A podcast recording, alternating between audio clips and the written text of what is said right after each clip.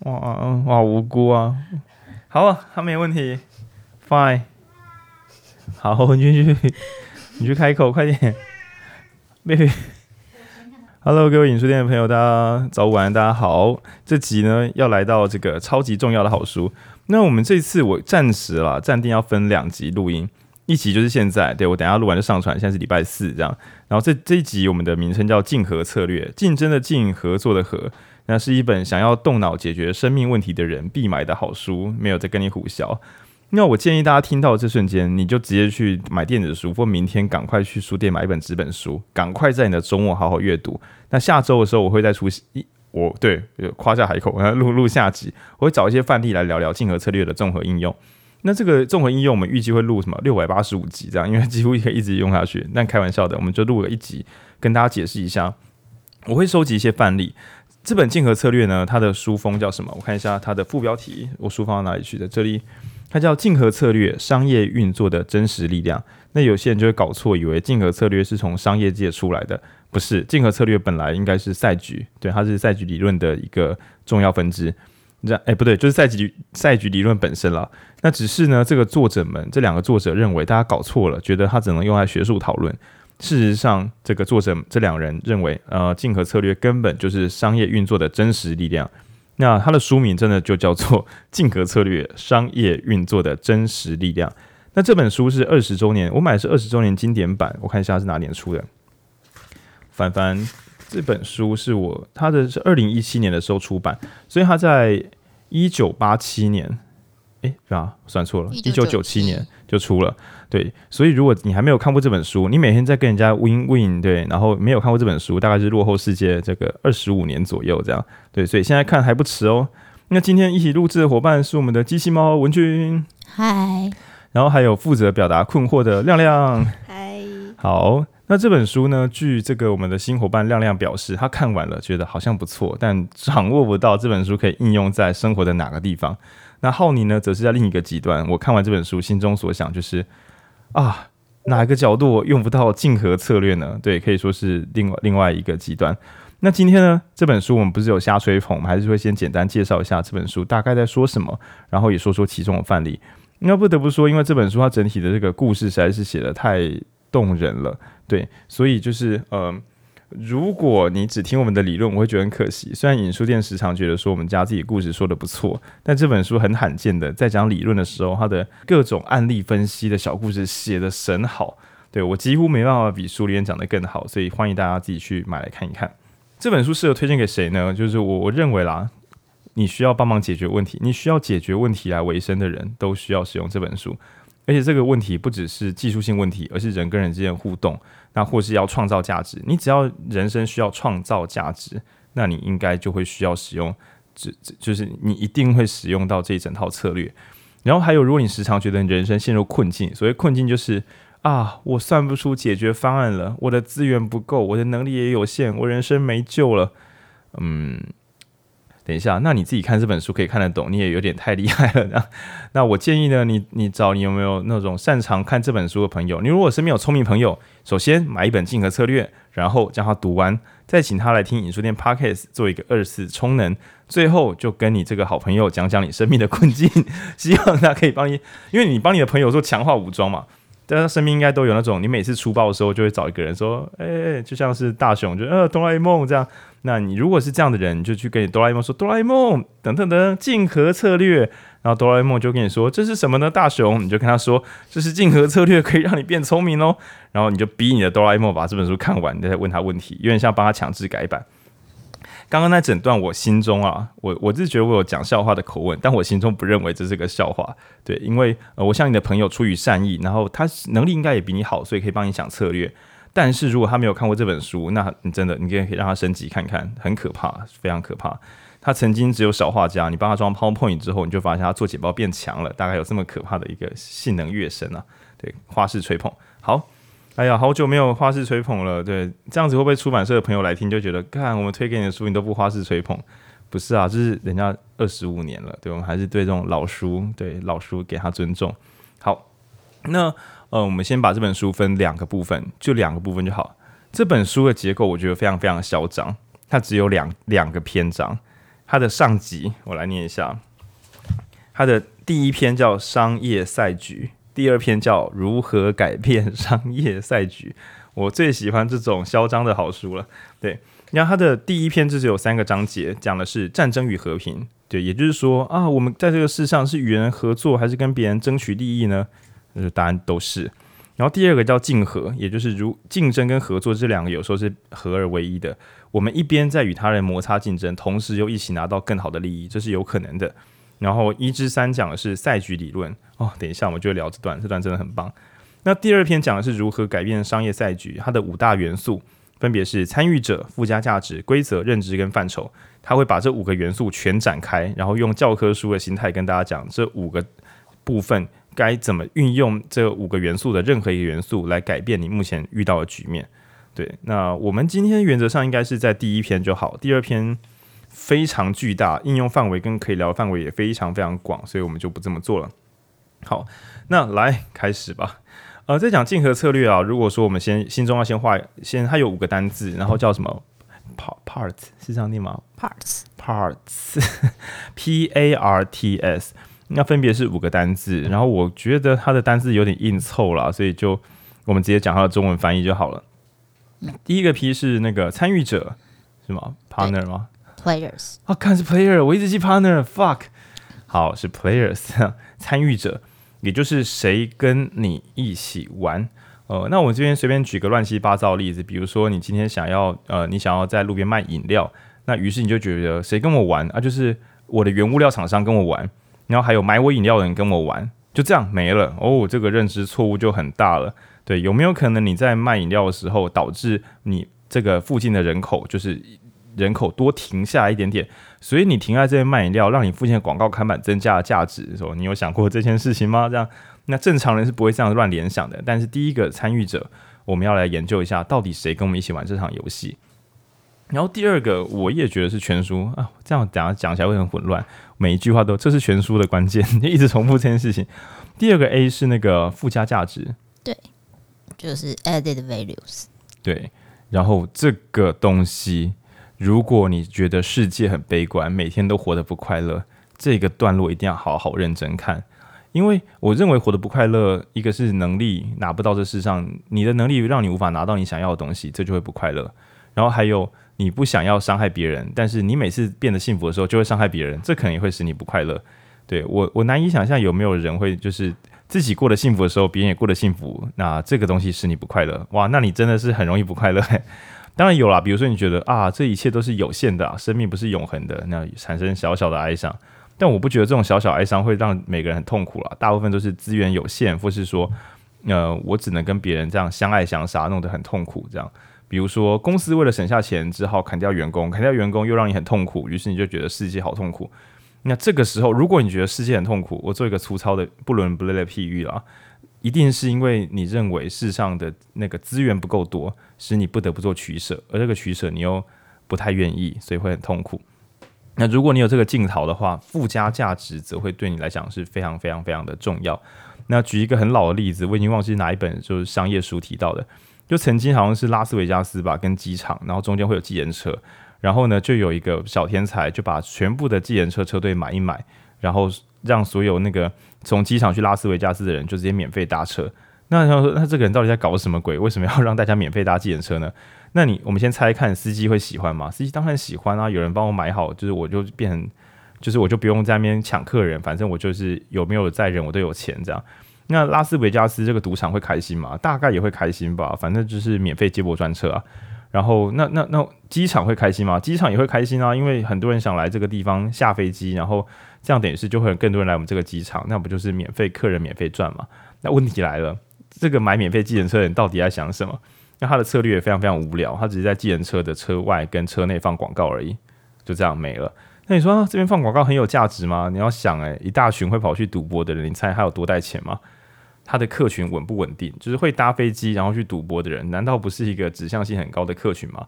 所以只是他只是跟买下这个广告版位，然后去卖广告而已。那对广告商来讲，他愿意付这个钱吗？呃，当然愿意啊，因为这个广告指向性是蛮高的。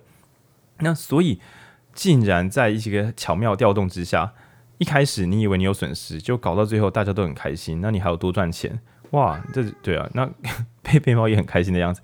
OK，所以第二张附加价值也是值得。如果你觉得人生这个不顺遂，可以来稍微看一下这张，打开一下想象力试试看。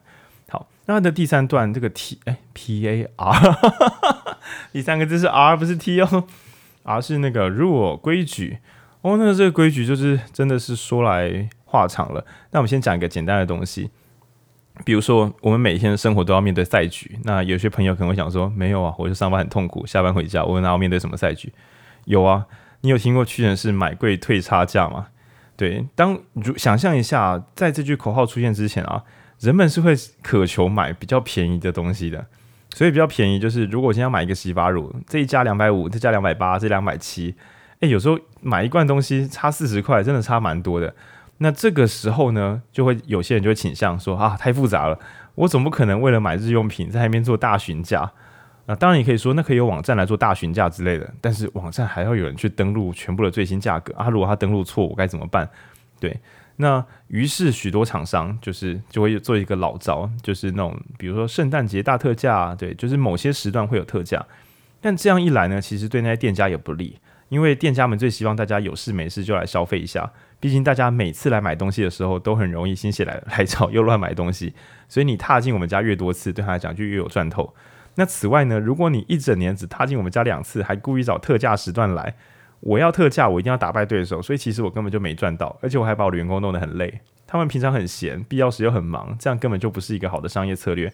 我开店开一整年，结果只有其中的三十五天超热闹，其他时间都空城。那这样子为什么我要租十二个月的店面呢？对，在种种不利之下呢，干脆提出一个简单的口号，叫做“买贵退差价”。那这句话其实就是直接定下一个规则，就是大家在这个竞合的时候，我有没有可能骗到你？我有没有可能不小心卖贵的东西给你？难免嘛，当然有可能这样。如果我要弄到绝对我不会犯错，也很麻烦，所以不如我定下这个规则，买贵退差价。那你随时来，基本上就是我都卖市场上最便宜的东西给你，让消费者不用去做选择。然后让消费者也不会因此受到损害，而我这个供应商，对我这个厂商，我则是换到就是稳定的客源，然后还有比较稳定的营收等等等等。那刚刚只是呃随便讲一个比较生活化的例子，在赛局中，呃，在这个规则中，呃，我们也可以想想看各式各样规则，比如说两个人互相对赌，那如果输的那个人呢，就要捐一点点钱，那这可能是。一种赌局，但是如果是输的人要赔五倍的钱，那也许对方就不那么愿意让你赌，跟你赌。对，所以在讲规则的时候，就是呃，这个段落我觉得对一般人是最困难的，因为一般人非常非常少有写合约的经验。对，但是这边我觉得也非常，就是有招后面非常非常值得一谈。我们会讲一下原版的书里边他讲的规则制定是什么规则制定，他会讲一个纸牌游戏，对，他会讲一个少了三张扑克牌的纸牌游戏。那我觉得是全书。一开始最天才的部分，好，那第四部分呢？T 哦，这个 T 麻烦大了。T 的单字叫什么？Tactics 吗？是吧？嗯，但是它其实有点，就是它用这个字，有点像是为了凑凑那个 parts，但是它其实讲的是认知。就是它本来它原原本这个字叫战术，但其实书里面想讲的是认知，所以我们就不要乱凑，我们就用认知来来判来判断。好，全书最难。真正学会的一章应该，哎，不对，我觉得第四跟第五段落都很难学会。好，认知，什么叫认知呢？你楼下的那个排骨便当店平常是八十块，他现在跟你说就是买第二个只要八折，客户到底作何感想？对，比如说客户会觉得他真是一个好便当店啊，我一定来买第二个，还是他会觉得啊，我就只有一个人要买，你这样子。我好像亏到了耶，对，两个人买的可以第二个八折，结果我没有买第二个，我是不是亏到了？对，那也许你会说啊，便当第二个八折，这不就学那个 Seven 饮料什么第二件八折？为什么抄这招竟然会被骂？你不觉得饮料买第二个很好保存，但便当你中午买第二个可能会导致客户的麻烦吗？又或者客户可能便当八十块买好好的，自从你开发了第二招八折之后，他每次只要没有买到那个八折的便当，他就觉得自己好像亏到了，不划算。对，刚刚讲那个例子是随机想出来的例子，因为每个人心中想的不一样。也许你会想，赞啦，我平常都吃两个便当，我赚爆了。哇，你这个客人真奇怪。我想店家应该没有想过会有你这种客人。又或者是你喜欢吃的是鸡腿便当，结果是排骨便当第二个八折，于是你心中偷想，他们的排骨品质一定有问题，所以才需要做这个让利。我要跟我喜欢排骨的朋友讲，这家的排骨不能买。你不觉得很烦吗？我们身为一个店家，本来只是想说，Seven 也在做促销，诶，我们也来学这招。然后店里的人，好啊好啊，虽然我们辛苦一点，但让客人开心是最好的人。干，结果根本就没有人开心，所有人都在讨论这家便当店是不是有问题。然后大家说，都没有人在做这种特价，这家便当店是不是财务有状况，需要赶快换现金？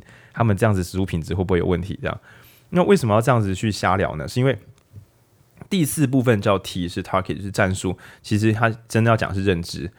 除了我们要发动我们的这个竞合策略，就我们要发动一些手段去改变一些现状的时候，我们心中的善意到底是不是别人眼中的善意？这件事情如果没有先做过确认，很可能不要说是热脸贴冷屁股，甚至可能会就是好心没好报。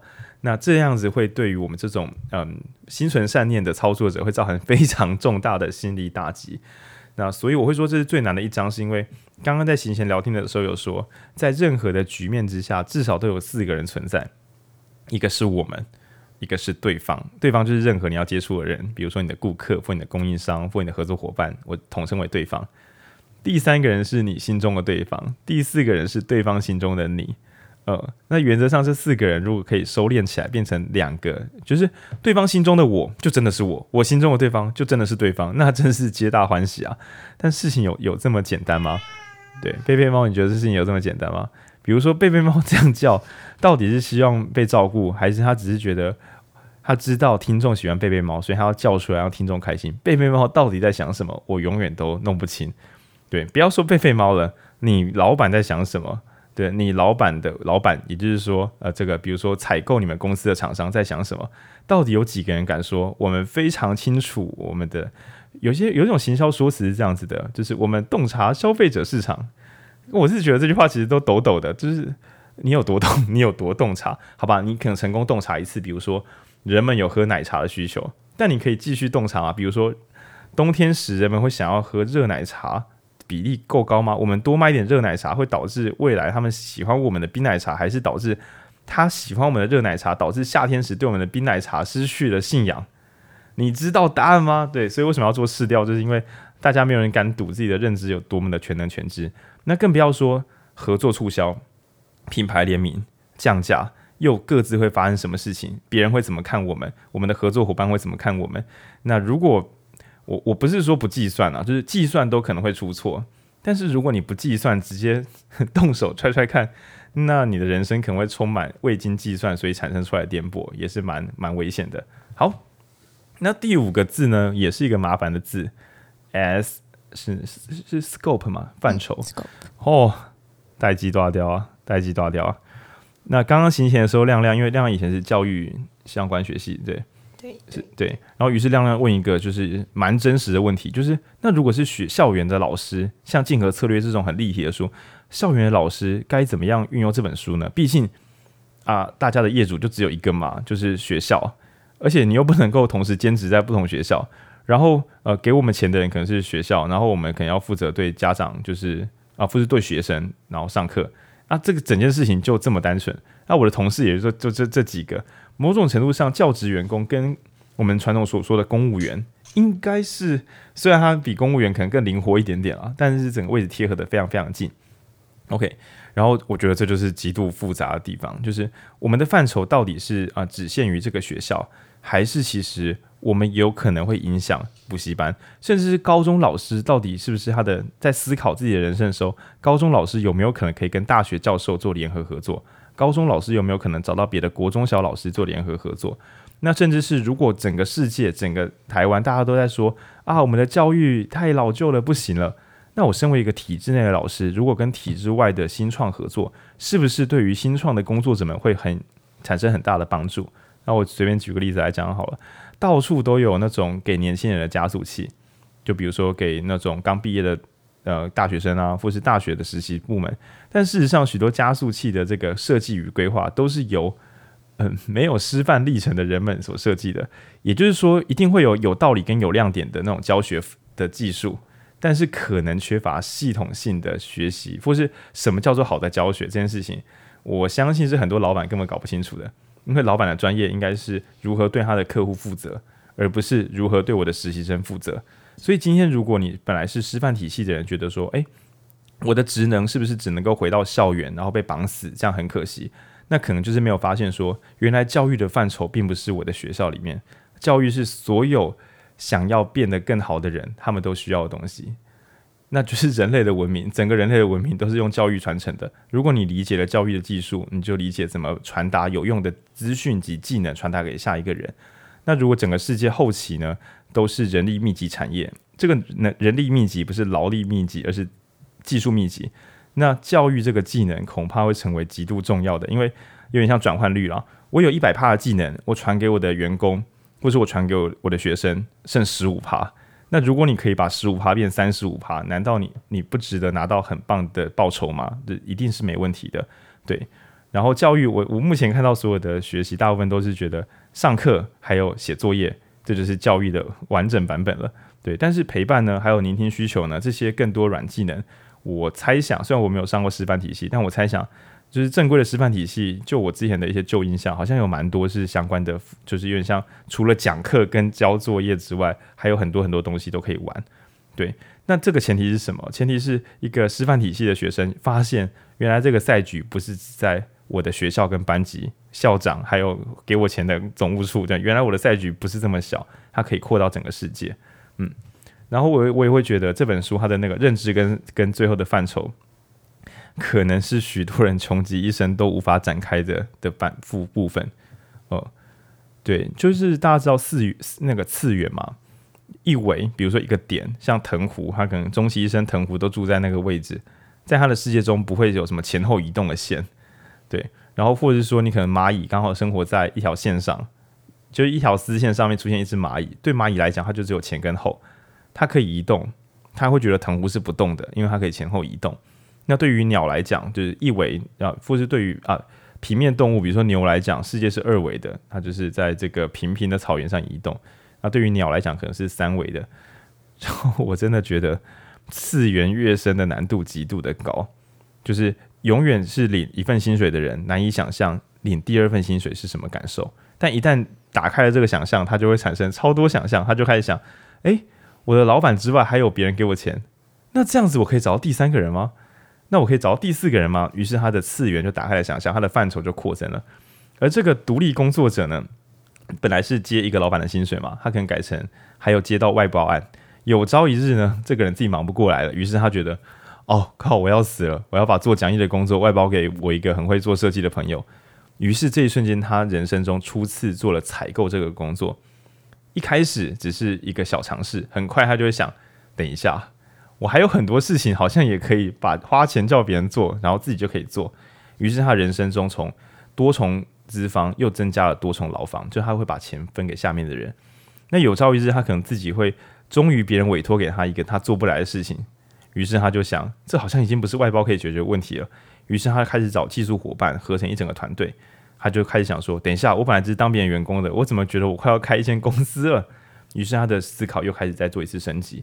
那等一下要聊这本书，固然会有聪明之处，但是还是要把前景提要讲在这里。就是，呃，如果你没有对这个世界有更进一步的接触的话，这些书会非常非常像故事书，它帮不太上你的忙。对，文君似乎有话要补充。嗯，就是我觉得这是我一直在思考，但也没有没有解答的问题，就是就是所谓的格局或是视野。就是我在看这本书的时候，就是又回想起这个问题，就是。呃，因为他其实前面呃里就是范畴里面有提到说，你要把你的赛局界定在哪里，就是你是一个大的赛局还是小的赛局，然后是一个是很多个小的赛局还是一个很大的赛局，那这些都是有它不一样的操作。但是到底要怎么样看？不要说看懂了，你光是看到，我就觉得不太知道，不太知道那个方法学到底是在哪里。对，然后以下开玩笑就是说，卖玉米卖热狗的人可。到底是哪一个人先想通？原来我就是棒球比赛。嗯，就是大家知道美国棒球比赛不是有卖热狗的小贩吗？如果你只是一个卖东西吃的，你可能会觉得自己是个无足轻重的小零件，随时可以被取代。但是如果你真的坐在那边看棒球，或者你只要在那个文化中，你会忽然有一瞬间顿悟：等一下，这个东西是不可分割的。也最后是那个吃热狗那个味道，帮大家保存了棒球场的记忆，因为气味保存记忆非常重大。那我讲一个很烂的小例子，就我我小时候因为游泳的时候我都会就是重感冒，所以我后来我爸妈就 我爸妈就不带我去学游泳，所以我不会游泳。但我对游泳池的记忆是热狗跟番茄酱，因为它有会有那种餐饮部门，然后就会有那种烤就是很便宜的热狗，就 Costco 那种就热狗。你好奇怪。然后我只记得每次游泳完之后，因为很冷嘛，然后他就我，而且那只是我在鹿港，它只是其中一间游泳池，然后我只对那个印象有记忆。但我已经完全忘记游泳池就是消毒水跟那个热狗的味道，对，就很像是。还有一个很奇怪的事情，小时候我们出门就是那种那个叫什么户外教学，我后来只记得饼干的味道，因为小学我我小学的时候是禁止在学校好像带，就是零食并没有这么被开放，对，但是出去玩的时候都可以带很多零食，所以我对于小学的印象，对于户外教学印象竟然变饼干这样。然后我觉得，呃，到底是多深层的观察，你才可以发现我的这个世界，我提供的这个服务，我提供的这个小小赛局，原来跟别人家的赛局连在一起，而且我可能是别人的杠杆，我可以改变别人的世界。这个到底要怎么做到呢？知道的朋友请私信我们。知道的朋友请私信我们。对啊，对啊，呃，那在这个中场呢，我们刚刚讲完这五大元素，其实我并没有想要做什么超级完强劲的详解。我真的觉得这本书，我我们今天是推荐的新，我们也会讲一些其中的一些很酷炫的地方。但我真的觉得大家是好好的买一本，好不好？电子书也好，纸本也好，我们线下空间装潢到差不多你呃年假之后，可能就会装潢到告一段落。我真的期待我们再开一个线下读书会，然后也找这本书的译者，然后或者找一些国内对于赛局啊，因为其实我们讲政治跟经济，很多时候弄得不好就会觉得是你死我活，但弄得好其实就是大家可以双赢。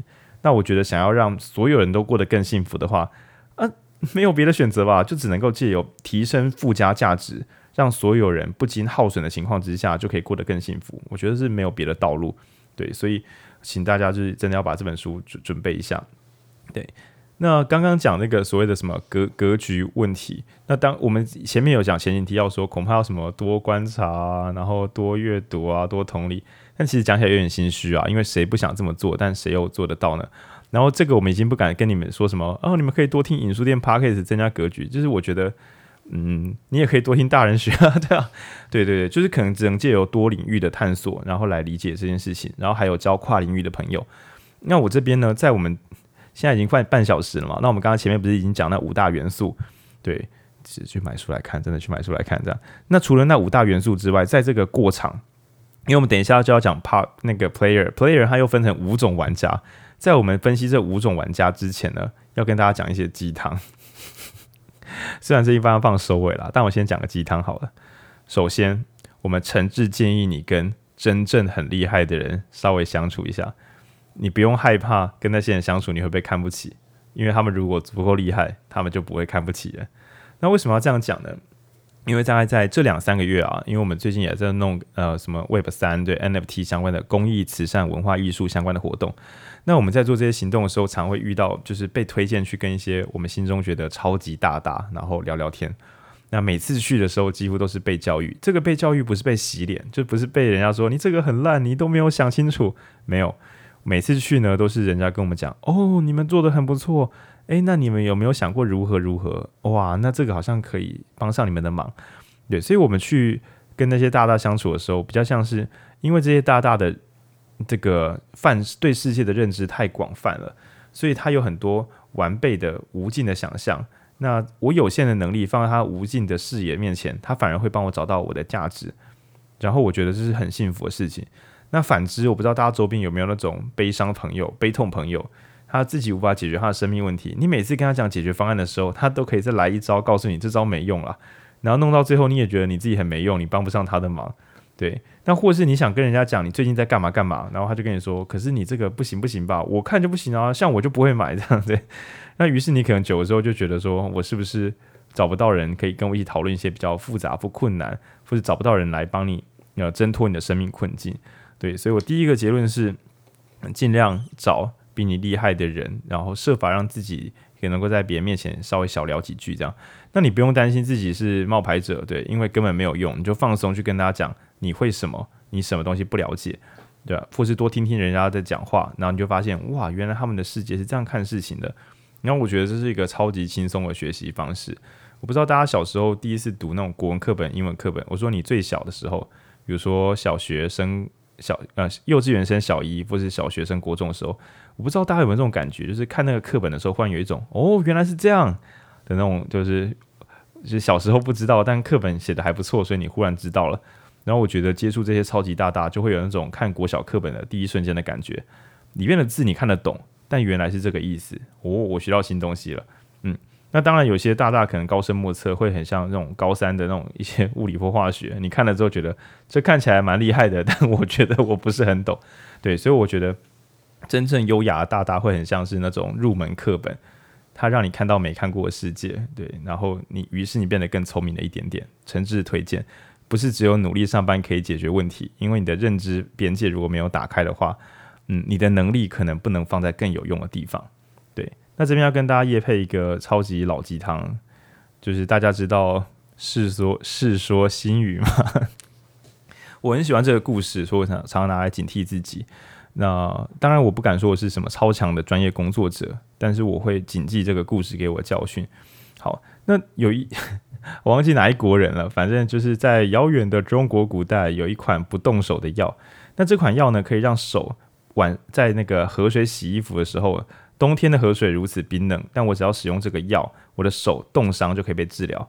你可以想象，我们有时候不是冬天洗衣服，不是用手洗很冷吗？那你想象中国或者什么一些更冷的地方啊，都已经两三度的那个水很诶，水好像不能低于四度，干好，那四度洗的水好了。好，在很冷的水洗衣服，于是手的冻伤裂痕痛痛。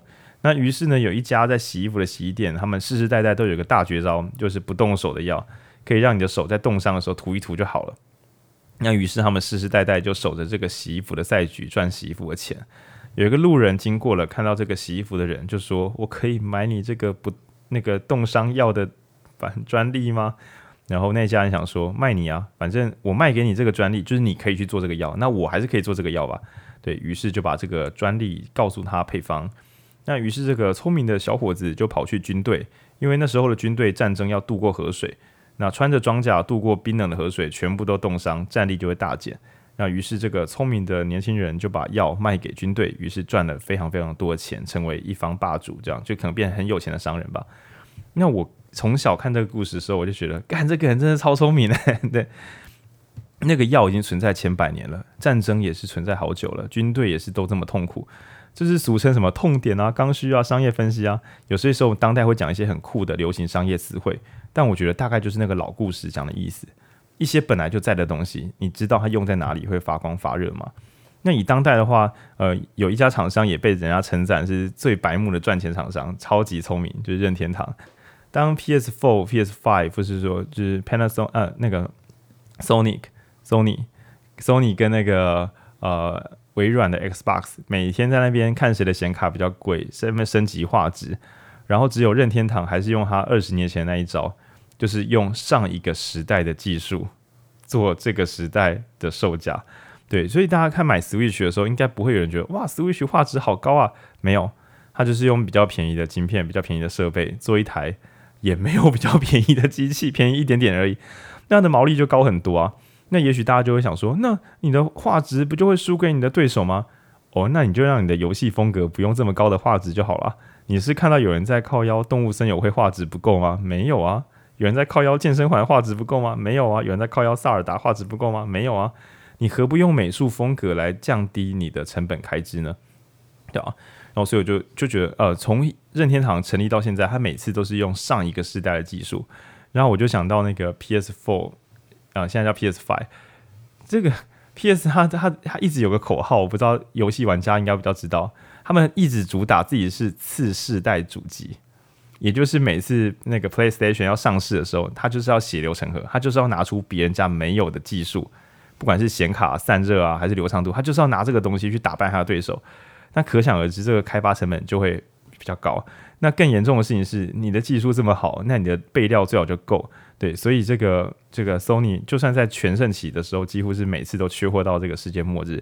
虽然 Switch 好像也有这个倾向，对，但是。我总会怀疑 Switch 是装死，就是因为任天堂已经有很多次记录，他们好像可出货却不出货，但感觉 Sony 应该就它是真的卡弹，真的晶片不够，所以它卖不出，来不及把它卖完这样。对，所以我觉得啊、就算是一千年前的老故事，如果你可以用竞合策略的思维去看懂的话，你会发现就是还是可以应用在我们现在的生活上。好，那刚刚第一个鸡汤要跟大家讲的是这个不动手的药，对，我觉得我们的才能是不是放在别的赛局里面会发光发热？那大家可以就是找找看，那如果你找不出来，找你的前辈聊聊看，好吧？你的认知就已经不够广了，你用力也没有用啊。嗯，那嗯，第二个想跟大家聊的鸡汤是什么呢？我想一下，我后面应该会想得起来。哦，我本来想要讲塞翁失马焉知非福，我想我今天都拿一些太古老故事，不过这个后面一点再聊好了。OK，文君有中断要补吗？好，那我们就要进正题，五个角色，我认为啦。因为我们书店有时候就是夹叙夹议跟大家闲聊，但是如果你只想要从入门学起的话，我觉得你至少把这五个角色放在你的心中。这五个角色非常单纯，你一次就会记起来，然后随着你反复的思考跟练习，你会越来越清楚。第一个角色就是你自己，我就不解释了，我就不解释了。然后请大家在读者们、听众啊，在心中想象一个垂直链，嗯、你的上面有供应商。你的下面有顾客，那你也可以把顾客当上帝，你可以把顾客放在你的头上，然后把供应商放在你的下游，随便你，反正就是一条直线。你要怎么界定谁是供应商，谁是顾客呢？答案是金钱流动的方向。比如说，今天你去买包子，你觉得你是供应商还是顾客呢？呃，当然也会有人说，哦，我供应他一个客人呐、啊，不，不要玩文字游戏，不要这样。你给他钱，所以就是他就是你的供应商。对，因为你要付钱给供应商，他就供应给你包子，OK，那就这样。然后今天呢，回到老家，哦你爸妈给你零用钱，于是你就问自己，他是我的供应商还是我的顾客呢？然后你就说，爸妈把钱给我，OK，我不是我把钱给他，所以他是我的顾客，对，他把钱给我，fuck，爸妈是我的顾客，那糟糕了，那我有的顾客满意度如何的？但还好你，你你如果家里孩子很多，你就要竞争跟别的兄弟姐妹。抱歉，这段乱讲，不要不要这样想，不要这样想，这样 OK。那如果你有很多爸妈的话，就是很多干爹，那这时候也许你就可以对你原本的爸妈比较坏一点。不，不是，都不是，这段不这这段不剪。OK，总之，先简而言之，在金钱的流动上，你会有你的供应商跟顾客。那为什么要很强调这点呢？因为许多正常的上班族一定会觉得自己跟商业世界没有关系。这些上班族，你各位没有想过，你就是老板的供应商。你不觉得这样，你听起来就跟就很，本来只是一个社畜，现在我发现原来我是我公司的供应商啊！但这真的不是笑话，因为呃，有些比较热门的领域是要抢员工的，就像现在什么台积电啊、联电扩厂，其实扩厂的时候大家都是拼薪资水准能不能够撑住，让工程师愿意来这边上班。他们比较像是对这些工程师采购，所以现在如果哪个大学可以把整批学生都给他们，他们就更开心，因为他们就不用跟市场竞争。因为所谓市场竞争，就是我这一个学生有八间公司可以选，我薪水要开很高啊，不然我抢不赢人家。那如果我一次团购呢，说我可不可以给你们全校工作机会？好，但是我薪水可能就打个零点九五之类的，或是我薪水给你一点一倍，你们能不能赶快就是毕业后直接来上班？因为这样可以减少我产能上的损损失。那于是学生们就会赫然发现，啊，我本来我以为我是社畜，原来我是供应商啊。对，所以这是有可能的。那另外一个是顾客，就是一旦是人家把钱给你，他其实就会变成就是你你的顾客。然后呃，我觉得呃这一点比较难想象的是，就是谁会把钱给我们？就比如说当老板把钱给我们的时候，老板变成我们的顾客。所以某种程度上，公司有时候说客户至上，但就你个人而言。这个钱到底是谁给的，变得很重要。那我来把它慢速解析一下。你的薪水到底是你老板给的，还是老板的老板给的？你要搞清楚。对，就是如果你本身对公司没有赚什么钱进来的话，当然你就可能要很看老板的脸色，因为事实上薪水是从老板那边变给你的。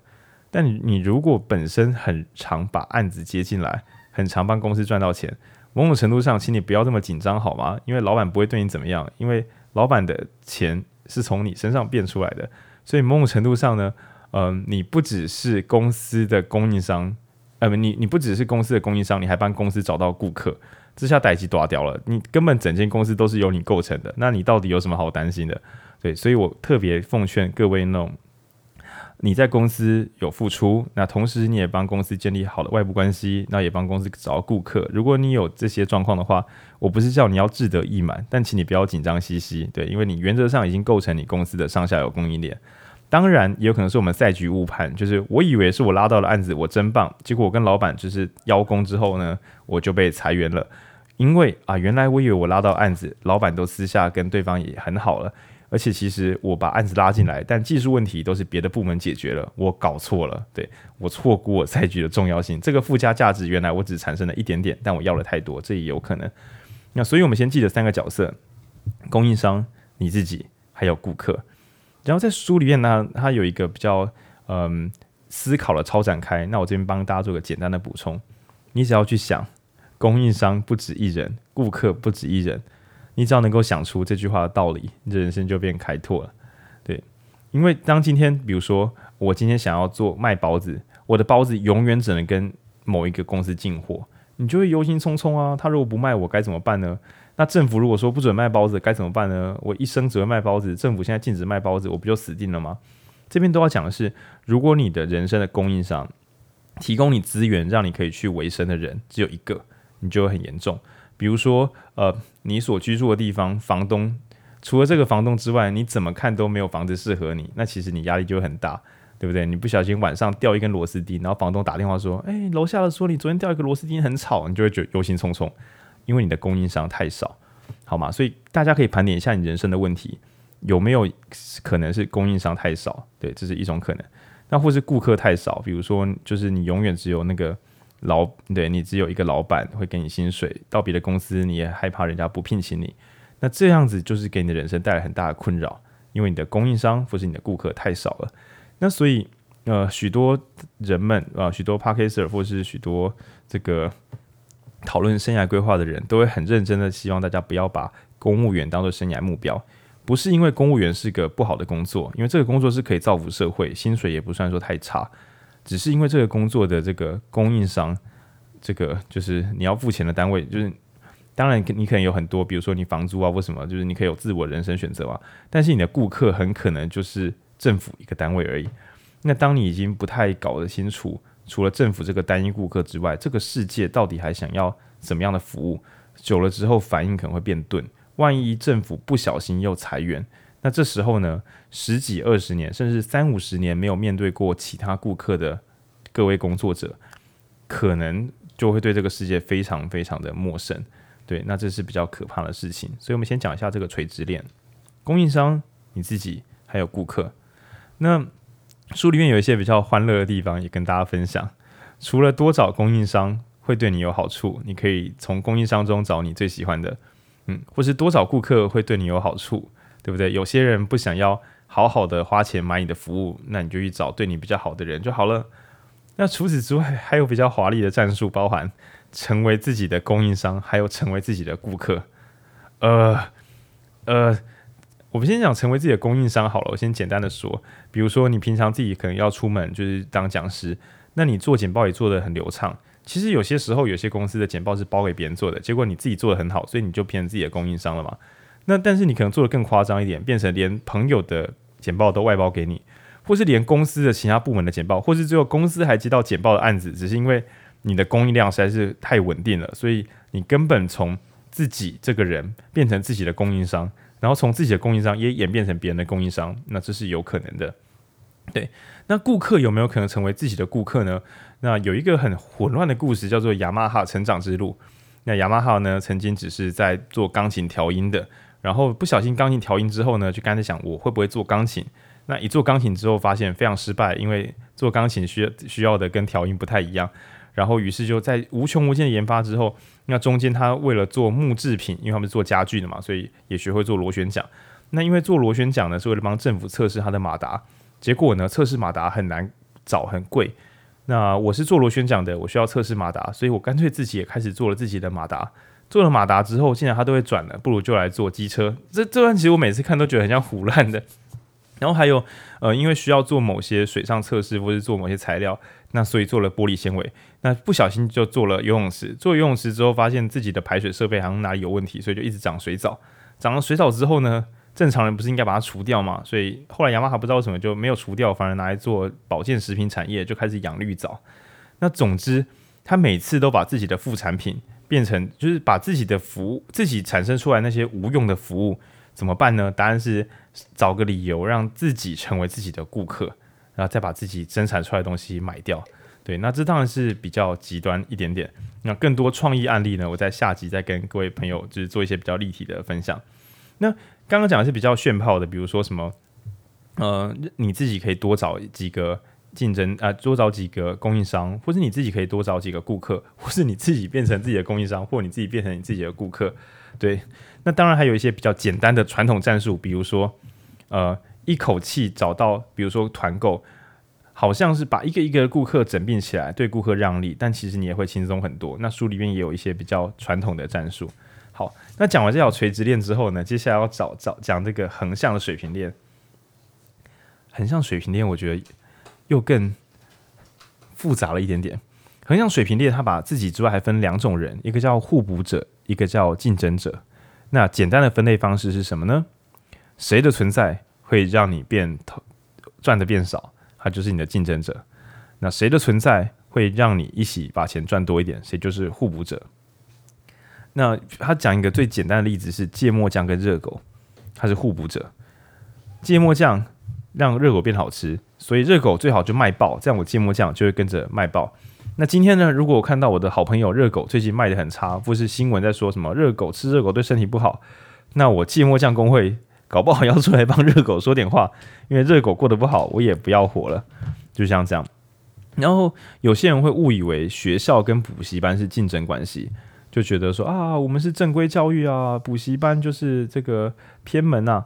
但是大家却没有发现，就是补习班可能会觉得说学校都打压这个补习班，但是一个地方如果不小心弄到学区缩小，学生变不见，其实补习班乍看之下。补习班是竞跟学校竞争，但其实是学校如果弱势到一个程度，那这个补习班也会消失。那我们再换个反过来的玩笑，因为我不确定是不是真的，就是你这个高中假设升学制度还是很旺盛好了，虽然现在在削弱中，这个你的学区的补习班太弱，很可能导致你这个学区的学生成绩比别人弱一点点，因为大家都作弊嘛，大家都学校有上课，补习班又强化一次，结果你这个学区。真的很干净哦，都没有补习班要来，强的补习班都不存在，会不会导会不会导致你以为他是竞争者，结果是没有他，导致你们这一区的学区成绩变差，家长就以为你这个学校比较不会教，啊，这根本不对啊，因为只是别的学校的学生会上两次课，啊，我们学校只上一次课，结果导致学生外移，最后变成我以为我没有竞争对手，结果我自己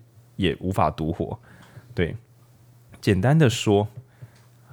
如果你可以把竞争者变成互补者，那就再好不过了。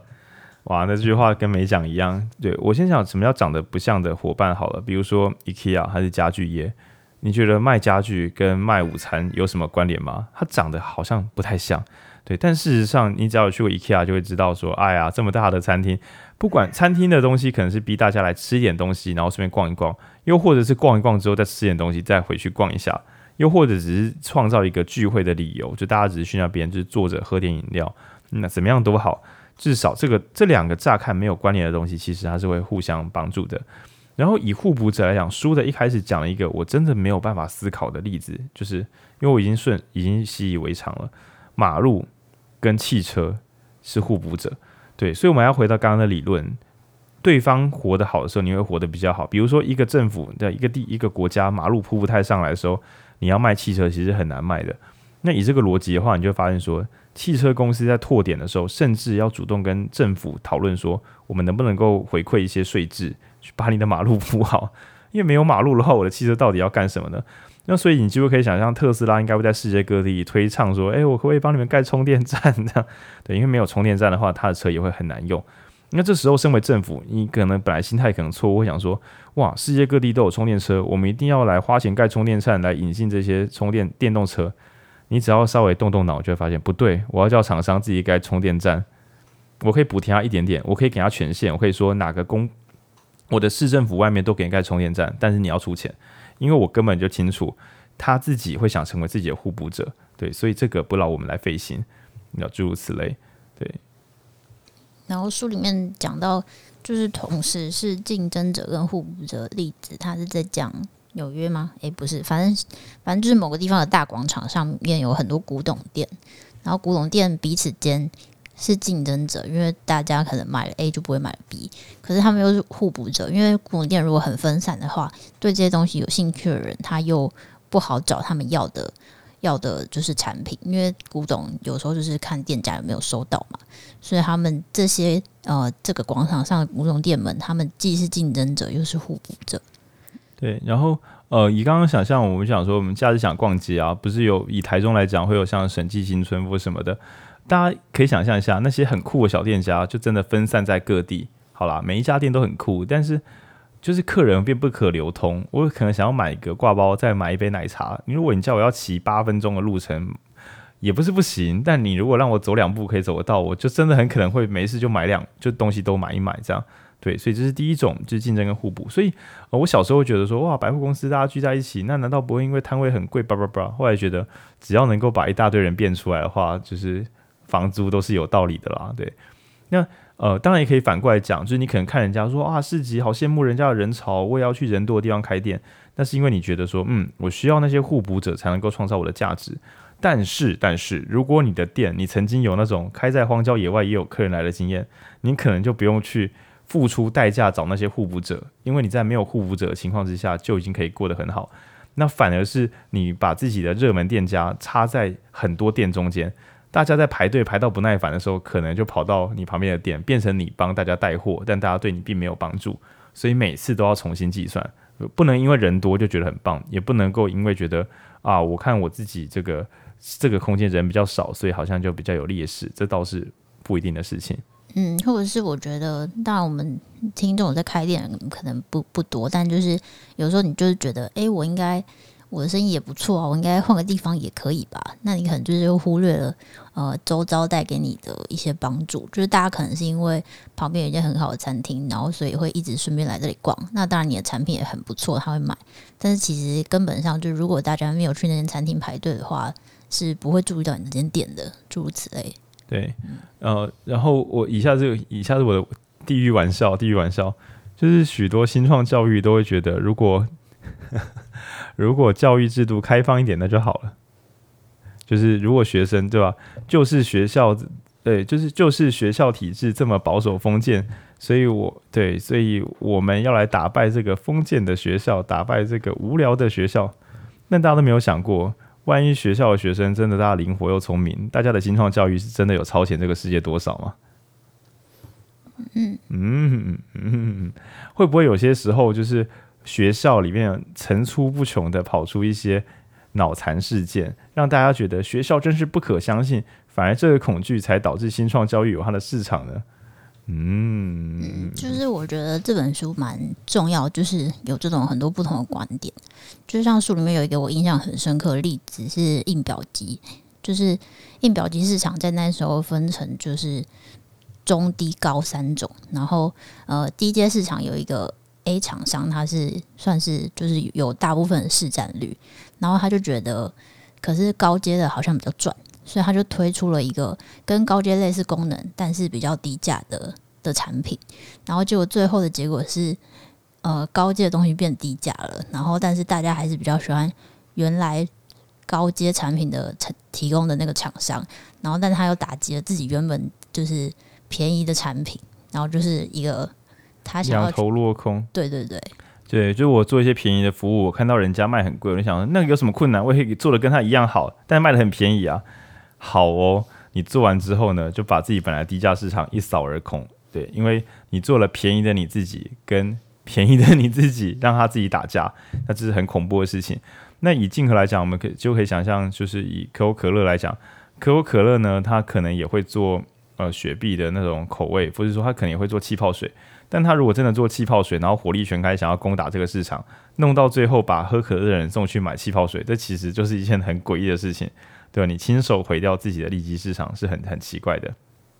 对，好，那呃，先我们先界定到这边就好了，因为我们这个最小的故事，其实就是你要知道，你会有供应商，你会有你想要跟他拿钱的人，然后有些人会成为跟你一起成长的伙伴，有些人不小心就会拿走你的利益。然后呢，我觉得这本书很有趣的观念是，这这个四个位，除了你之外的四个位置，全部都可以调动。应该说，连你自己位置都可以调动。我们可能会变成别人眼中的竞争者，我们有可能会成为别人的互补者。当然，我们也会变别人的顾客，我们也可能成为别人的供应商。但大多数的人难以想象有这些角色。那可是，如果你没办法想象你可以成为这些角色的话，后面要讲的，比如说附加价值，就是你可能在当供应商的时候有你的效能，但你没有发现，原来我也是别人的顾客。我当别人的顾客的时候，可以产生附加价值啊！我没想过啦。对，那比如说，就是你每天你门口，就因为你某个服务做的不是很稳定，所以你门口会大排长龙。对，因为你的那个服务效能太差了，所以大家只好在你门口排队。但你没有想过，你让大家在门口排队，导致旁边卖饮料的人赚得到钱了。对，你竟然成为了某一种顾客的供应商，说 哈哈，对，我只是因为我的服务做不好。那所以这时候，如果你在那边熊扛熊扛，把自己的花了很多钱，让自己的服务速度变快。好了，其实顾客不会给你更多钱，因为你本来就是一个客服部门这样。那你反而在门口，比如说，呃，以下不是乱讲，但我不讲是哪家公司，听得出来的朋友自己听出来哦。但我没有说是哪一家，这样就是有一家那个笔记型电脑厂商这样。然后啊，看我讲笔记型电脑，某一家厂商，它的维修率稍微高了点，于是他就发明了就是尊爵荣耀不凡的维修俱乐部。你可以带着笔电去维修，它不会冷冰冰的，它还会有咖啡跟冷气，然后还有电视可以看。然后我那时候去的时候，我就觉得，干，你可以不要坏掉吗？就是，然后我都觉得，天哪，这个尊爵荣耀不凡的俱乐部，如果还有咖啡厂商进驻，变成夜配，因为像在一个很漂亮空间夜配咖啡，你把自己很容易产生维修的这个劣势转化成，哼，我不止我，我跟你讲哦，我们这家公司是这样子哦，我们可以帮你找到很多。有在买四万块笔记型电脑，哦，并且对咖啡市场不熟的客人，我可以帮你集中在一起哦。然后某个供应商可能会觉得，哇，你怎么这么厉害啊？那能不能让我花点钱在你这边打广告呢？但只要大家动动脑，就发现，哇，那你们家笔电的维修率怎么这么高啊？可以弄到开一个服务站啦，这样。对，那这当然我不知道他们那时候策略是如何，但你要知道，就是，呃，就算是我们不足的地方，也有可能会成为他人的互补者。对，那我们再讲一些比较良性的互补者，最有名的可能是米其林餐厅，啊不，米其林轮胎。当时他只是希望大家能不能多出去开车，你们不开车，轮胎要怎么磨损？可是问题是，大家为什么要一直开车？开车到一个定点难道不好吗？为什么要这么绕来绕去？所以他干脆找我看说，每个城市有哪些很棒的店，可以让你多开开车哈，不要就把车停下来，拜托大家开开车。那开车去找东西吃是一件很棒的事情，所以就干脆去做餐厅评鉴。那反而餐厅评鉴变成后来一个支线大业务，变成一个很有名的业务项目这样。但是也没没错啊，就是只要有更多很值得一去的地方，就算人们以后是用自用车也好，然后搭 Uber 也好，叫路边借车也好，随便啊，只要大家愿意去乱磨轮胎的话，这家公司就会有赚头。所以创造很多值得开车去的地方，甚至米其林可以想象说，也许十年、二十年后，他们又觉得，我觉得大家开车开得不够远啊，所以就开始做那种。世界秘境就是一定要开车才到得了的奇形怪状的地方，然后那已经变成可能是登山啊、海边啊，反正就比餐厅还要更远。对，说不定他们到时候做这种东西，也只是延伸他们曾经想到的互补品。对，那像任天堂他们也曾经做过一本自己的游戏杂志，那据说都是这种成本价，自己做游戏，然后再自己做每月的游戏杂志，然后游戏杂志几乎只能够摊平印刷价格。那做这个只是为了让校园里面的学生，他不一定可以带电动去学校，但他可以拿着人手一本那个游戏杂志。于是大家心中会想：哇，真希望家里也有一台这个游戏机。那这个媒体也会成为自己的互补者，就是做自己的产品，还做自己的媒体来业配自己的产品。对，那自己是可以成成为自己的互补者的。嗯，哎，我好想要讲个人的案例哦，但一定要先把这些东西爬完。这样，对，我会在下集的时候准备一些，我会全部都准备个人的范例，因为书里面完全没有准备个人范例，书里面完全都是商业组织跟商业组织之间的联动。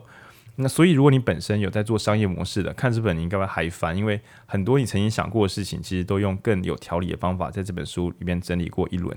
嗯，但是如果是平常都是个体户，比如说你是嗯可能还在见实习阶段，或是目前是员工的话，这本书可能会觉得你心中有个很遥远的距离。那我我会再用另外一集来解释个人版本的应用可以有多少花式的可能。对，嗯，但是呢，还是要跟大家讲，这本书的核心其实是换位思考，也就是判断他人是如何判断这件事情的。所以，第一，你要能够换位思考；然后，第二，你要能够理解万事万物的关联，也就是。但是我觉得烂书没有。第一个应该是讲刚刚那个角色的差别啦，就是刚刚有就是除了你之外还有四个角色嘛，那你可能是要先判断现在在跟你互动的人是在哪一个角色，或者是哪几个角色，因为其实就书里观点来说，它很多时候是是同时存在的。然后角色之后的话，那就是刚刚讲到的，就是换位思考。那书里面叫做他我中心，就是。你的顾客在想什么？你的顾客怎么看你？你的竞争者、互补者跟供应商在想什么？在怎么看你？然后我觉得这个是这本书的算是核心关键啦。然后我觉得也是呃应用度比较高的地方，因为你总是会跟不同人互动，然后你应该要呃，他不一定，你不一定要用就是顾客、供应商的这些位置分析他，但你应该要想象你们在这个互动过程中，他到底在。想什么？他怎么看这件事情？他怎么看你带出带给他的价值，或者是你带带你带给他的伤害等等？对，那我我自己觉得这本书有一个触动我的心，是我过去只会想换位思考，就是从在别人的眼中怎么看，就是他会怎么想。但其实更精致的翻译是他怎么看待我，因为他怎么想，结果他想他想的东西并不不包含我。所以可能是我在想象一个市场模型，但其实这个消费者根本就不会感受到我的存在，也不会对我有评价，所以他根本就不会跟我产生互动啊。对，那反之，他对我不太爽，但他觉得他非来不可，那这个关系真的短期是不可行的吗？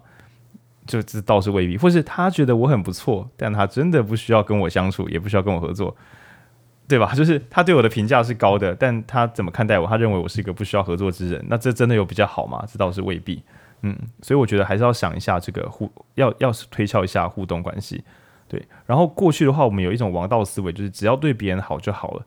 但是如果对别人好，产让对方产生一个错误印象，认为我们是可以践踏的，好像又把事情弄得比较糟一点点。那有些人可能会觉得说，我就是靠让利，可是让利如果让我们的合作伙伴认为我们家脑子不清醒，对，我们在让利的时候想要有仁慈之心，结果反而被别人觉得我们的计算能力很差。那这可能会造成一些不必要的的评价错估，对、嗯，或者是可能会有不必要的猜测，比方说你让利，他可能就会觉得，那你是不是在盘算一些某的别某某些别的事情？因为他就觉得可怎么可能有这么好的事情？对对，诸如此类，就是他除了是就是刚刚前面讲的，就是一个是他怎么想之外，还有一个是你他怎么想，你是什么什么状态？对。对那我讲一个真实案例，是二零一九年的时候，我在办一个叫复杂生活节的活动，然后那时候就我们有朋友的朋友就是要来这边卖啤酒，然后呢他就问怎么抽成，可是我没有商业概念，我就跟他说，不然抽个十趴好了。然后后来朋友的朋友跟朋友就一起过来说，浩年浩年，事情不是这样做的。他说一般是抽三十趴左右，你如果跟厂商们说抽十趴，他们会觉得这是一个烂的活动，所以才会抽十趴，他们会觉得你的活动一定没有人来，也没有消费力。招不到厂商，所以才需要喊十趴，对，所以很有趣吧？就是我心中想，哇，我收个十趴会不会太贵啊？但我真的希望让厂商开心呢。但在厂商眼中，他听到这个情报之后，他不止没有开心，他反而觉得，哇，这个活动看起来很雷，我该去吗？我该怎么婉拒会比较好？对，你反而失去了一个好客户的机会。对，那这件事情是我过往无法想象的，我只会觉得，在我的立场中，降价给别人就是对别人的尊重。对，但我没有发现说对方可能安全感尽失，他实在不想花一个周末去卖不出东西的地方，哎，对吧？这就是所以我觉得他我最困难的是，如果你的预测不一定准，你不妨问问对方，那么你过去是怎么样的？那或是你可能怕说，那会不会对方就是这个报给我价钱之后，然后就比如说报得很很低，然后让我亏亏损，对，亏损到这样？那也许甚至你可以说，好，那我。如果你会害怕，那你就可能不适合这样问。但如果你不害怕，不如跟对方说，你开多少就是多少，因为我只是希望有你这种厂商先来合作。那当然，你可能在赌的是对方乍看是个好人，你这样喊，说不定对方就给你一个正常的价位。或者你可能问，之前在别的市集是几趴呢？我们想要理解一下。对，那当然对方还是有可能骗你，可是他骗你，他的风险是不是拉高了呢？那所以这时候，嗯，对方要负担的风险好像比你高，所以也许要提供一个正常的价位。那对我们来讲，事实上他赚多少，我们赚多少是有差。我们的心中底牌可能是只要有啤酒供应商进来卖东西就好了，他只要不要卖得特别贵，他要卖多少都随便，因为我要弄啤酒来很麻烦。所以你心中的底价是零，但是你跟对方报一个十趴，对方不想来，所以你已知这些情况之下，你就说看你们觉得报多少比较方便，那我们再来讨论看看。所以变化是非常非常多的。那初期可能会觉得说啊，这样子勾心斗角斗角很麻烦，但其实你换一个比较白话的说法，就是大家都不熟，所以大家都在建立信任关系。我们只是设法把信任关系建立得更稳健一点点。如果你后来觉得啊，原来是三十趴哦，可是我觉得我没干嘛，我好像赚的有点多，那你也许再花点钱买他的啤酒去送给你的一些 VIP，让 VIP 来这个啤酒摊喝个啤酒。你多赚了，但是你又还给这个 VI，你又还给啤酒厂商他自己拿不到的东西。那这样子的话，就是你赚到了钱，但是厂商也赚到了他想要赚到的曝光。那或者是以刚刚的那个啤酒为例，如果我觉得厂商对我太好了，我一开始以为十趴，结果他给我三十趴，那我把钱退给他，其实可能会造成一种到底在干嘛，一团混乱，一团尴尬。那对方都觉得他可以赚到钱，我不妨我的摄影师就是认真的帮他们的啤酒品牌多拍一些照片。然后让他们有社群素材。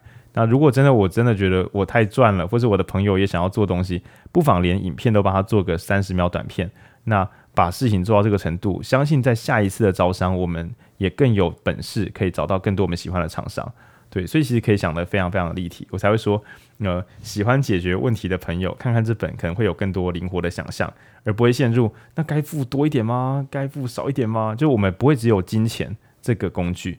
对，你还可以有各种合作规则，比如说，呃，我们啤酒厂商收这一家，然后他说啊，可以收十五趴吗？我说不行，我们要二十趴。但是我们这个空间只会有你这家饮料厂商。那也许对方听得懂，就会觉得，哎，那这样子很不错。对，所以其实呃，工具啊、规则啊、认知是很丰富的。嗯，好。然后我觉得在，在其实，在日常生活中，我觉得就是所谓他我中心或是换位思考，也还是蛮有用的。因为就像刚刚讲的，你没有想到你开出来的条件是会被，你可以说是，嗯，应该说认知不同啊，不算是误解，就是认知不同。那我觉得你一定在所各种互动中，比方说跟爸妈吵架啊，跟男女朋友吵架啊，那很多时候都是认知不同，你就觉得，哎，我明明就在对你好，哎，你为什么为什么生气，或者是？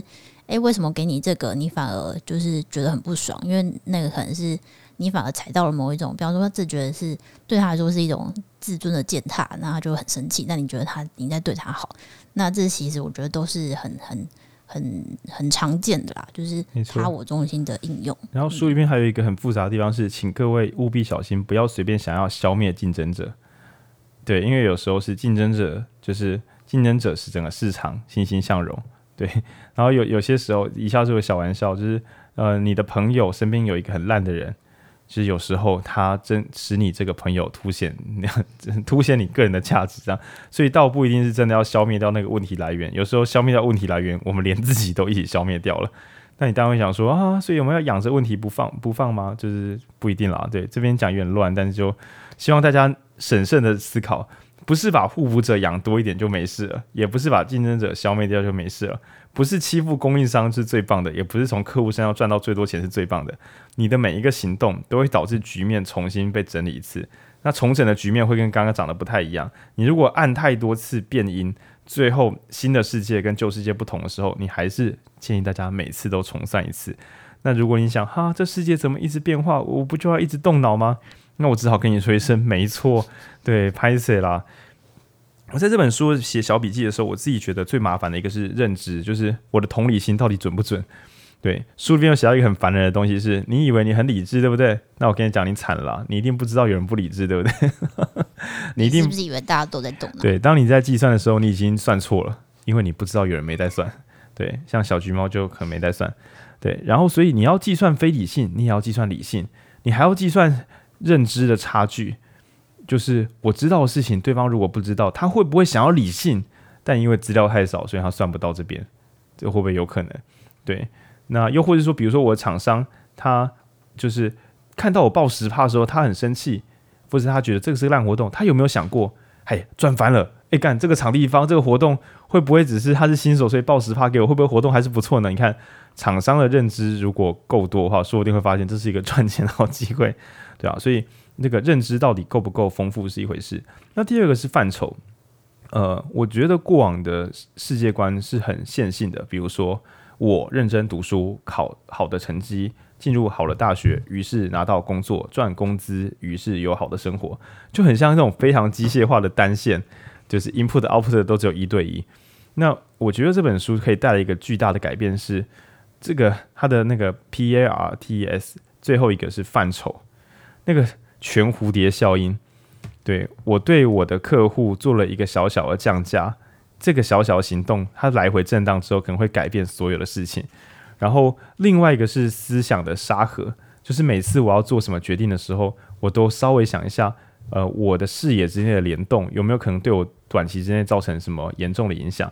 那我最常做的实验都是，我们做了一件很棒的事，然后把事搞得很糟，是为什么？然后我觉得在讲范畴的时候，我建议大家做做看海龟汤式的练习。那比如说我在家里弄倒一一碗浓汤，于是产生了世界大战，为什么？就听起来很像笑话，但其实。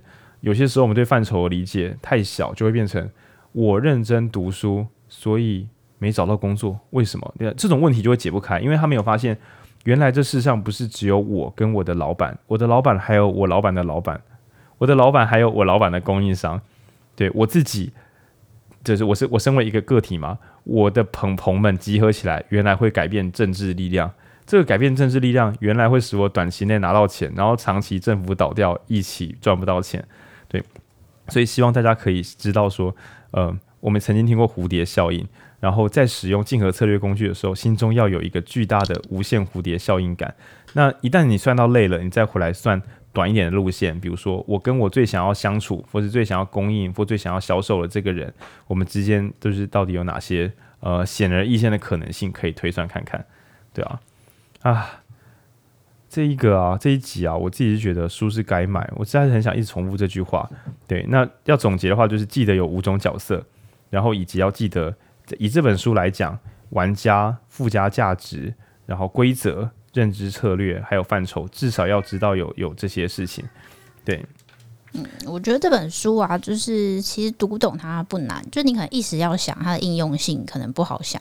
但是读懂它应该没有到非常难，对，对。然后所以我觉得很推荐的是大家可以先看看，然后知道这些概念，然后也许你某一天就是刚好进入一个比较复杂的赛局，比方说你的主管叫你去跟叫你跟他一起去谈某个案子，你就可以开始想说，哎、那今天面对的客户他们到底要的是什么？每当你被问你怎么想，然后这时候可以展开这套工具，比如说。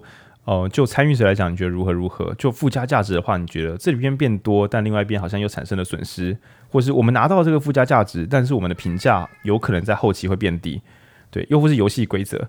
书里面有一个很聪明的例子，叫做扑克牌游戏啊。我们时间录太久了吗？贝贝猫出现了。对，他讲的是，呃，如果我们分两部分的人。一个是我，然后另外一个是二十六个学生。我跟二十六个学生坐在同一间教室，我有二十六张黑色的手牌，然后二十六张红色手牌散布在全班的其他二十六人。然后每当呢，我们凑出一对黑跟红的牌，我们就可以换一百美元。那请问大家会愿意用多少钱把牌卖给我？那比较粗糙的答案就是，呃，应该是五十美元吧，对不对？我卖一百，然后一半一半。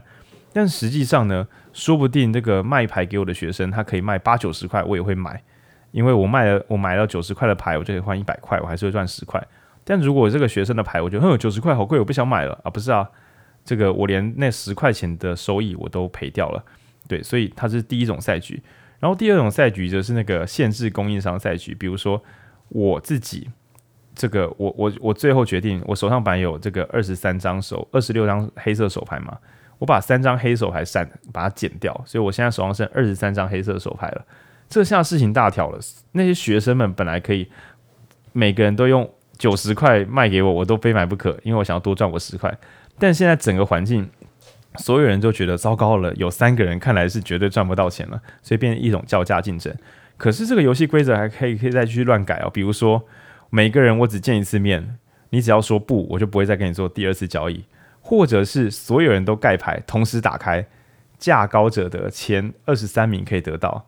对，每一条规则的修改又会再变更的游戏规则。对，所以然后或者是说，所有学生可以聚在一起讨论之后统一报价，然后就有三个人就是那三张牌没有用到，但所有人共享这个报价，或者是这二十六个人本身是不能沟通，只能够独自的跟我来沟通。那刚刚讲的是规则，就相当于是我们能不能够让顾客们聚集在一起跟我们团购，或者是顾客分开，对我们本身是比较有好处的。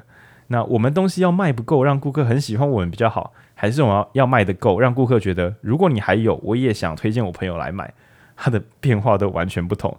那也就是，即使在一样的受众、一样的附加价值之下，光是改变规则，可能又会重整了整个赛局，哇，极度复杂。对，然后嗯，如果你平常有在谁啦？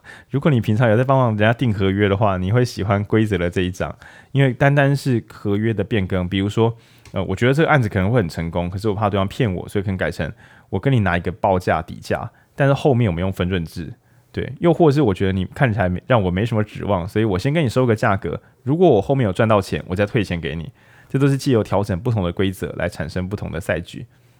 那当然也不要忘记，我们会有短期利益跟他人对我们的印象又产生的一些连带变化，然后也会有你自己在工作中，也许你身心变化的身心状态的变化，导致你后期真正表现的变化，还有对他人评价的变化，这都是有可能的。那讲这么多呢，希望大家可以把这本书买来看，然后还有试试看做刻意的换位思考，以及找资深的聪明人聊聊看，我们的换位思考准不准确，恰不恰当。然后对世界从拥抱希望，就是再把范畴拉大一点，再多想想看一些本来没看得到的附加价值。那设法让自己赚到一块钱，而让其他人赚到两块钱，那你就发现整个世界都希望你过得更更好，因为你让整个世界过得更好。很鸡汤吧？对，欢迎大家读读《竞合策略》。